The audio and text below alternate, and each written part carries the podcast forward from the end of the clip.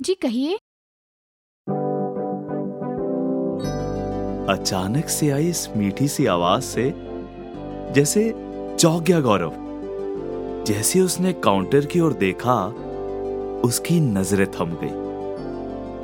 ये कौन है यार? शी जस्ट वो किसकी आवाज़ थी, जिसने गौरव की दुनिया कुछ पल के लिए रोक दी थी? जानिए हमारी कहानी पहली नज़र वाला प्यार में। अगले सोमवार।